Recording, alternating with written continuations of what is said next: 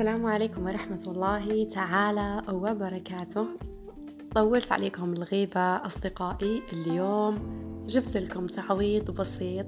كتاب جديد هو كتاب كن بخير الكتاب الذي يربط عليك. سنواصل بالتوازي مع كتاب المنخفض لكن محتوى هذا الكتاب رائع وجميل جدا و آه، من من الكتب التي تدفع إلى الأمل والتفاؤل. فتابعوا معي.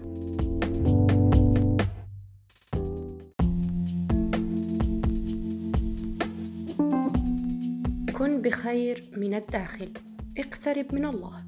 كلنا يتكلم عن الحياة بثقة كأنما يعرفها حق المعرفة.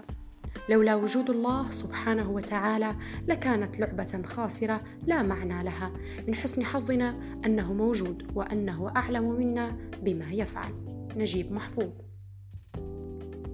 لابد أن تجد في داخلك اطمئنانا على حالك التي وكلت الله بها.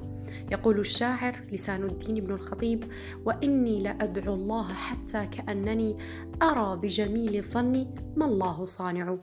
أما إن كنت ممن يشفقون على أنفسهم فأنت لست مستوعبا لحقيقة اطلاع الله على ما بك. إن كنت تكثر من التنهد والتبرم فإيمانك بحاجة لإعادة نظر.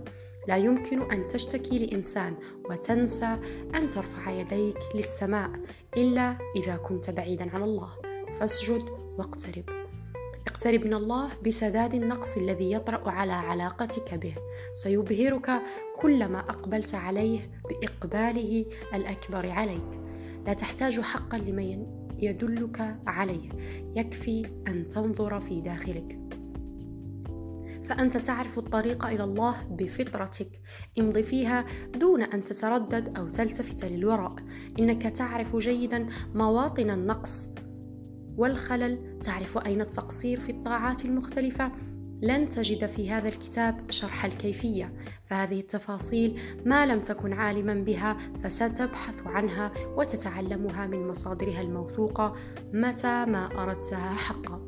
إن الله يراك الآن. أعلم بحالك منك. هو الذي يعلم طريق الخروج مما أنت عالق به. ابحث في كل مكان. واطرق جميع الأبواب جاعلا من التوكل على الله وقودا يحركك طوال عملية الإنقاذ. فالأخذ بالأسباب لا معنى له ما لم تكن روحك متعلقة بمسبب الأسباب سبحانه. إننا بحاجة ماسة لله.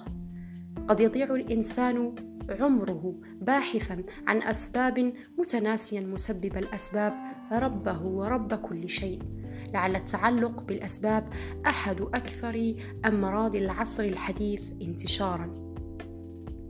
يسعى أحدهم لتحقيق حلم الوظيفة فيطرق كل الأبواب وينسى أن يضع المنبه على الثلث الأخير من الليل ليطرق الباب الأعظم.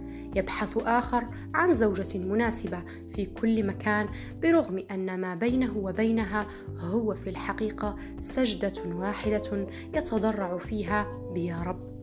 يلجأ آخر لأشهر الأطباء برغم أن علاجه قد يكون في ريالات يدسها في جيب فقير يراه عند باب المستشفى ذاته.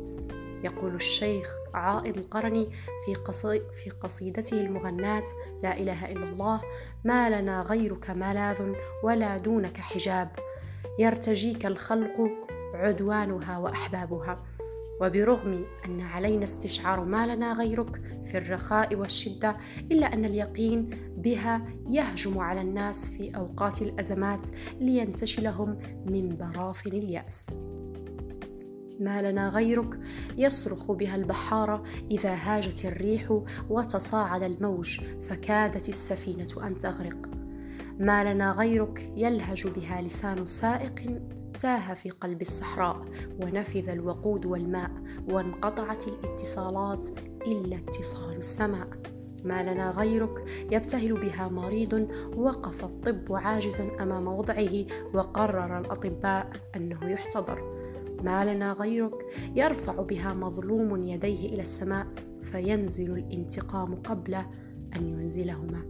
الخطوة الأولى لإصلاح الوضع ايا كان هي التسليم بالاحتياج المطلق لله ونسبه الفضل إليه.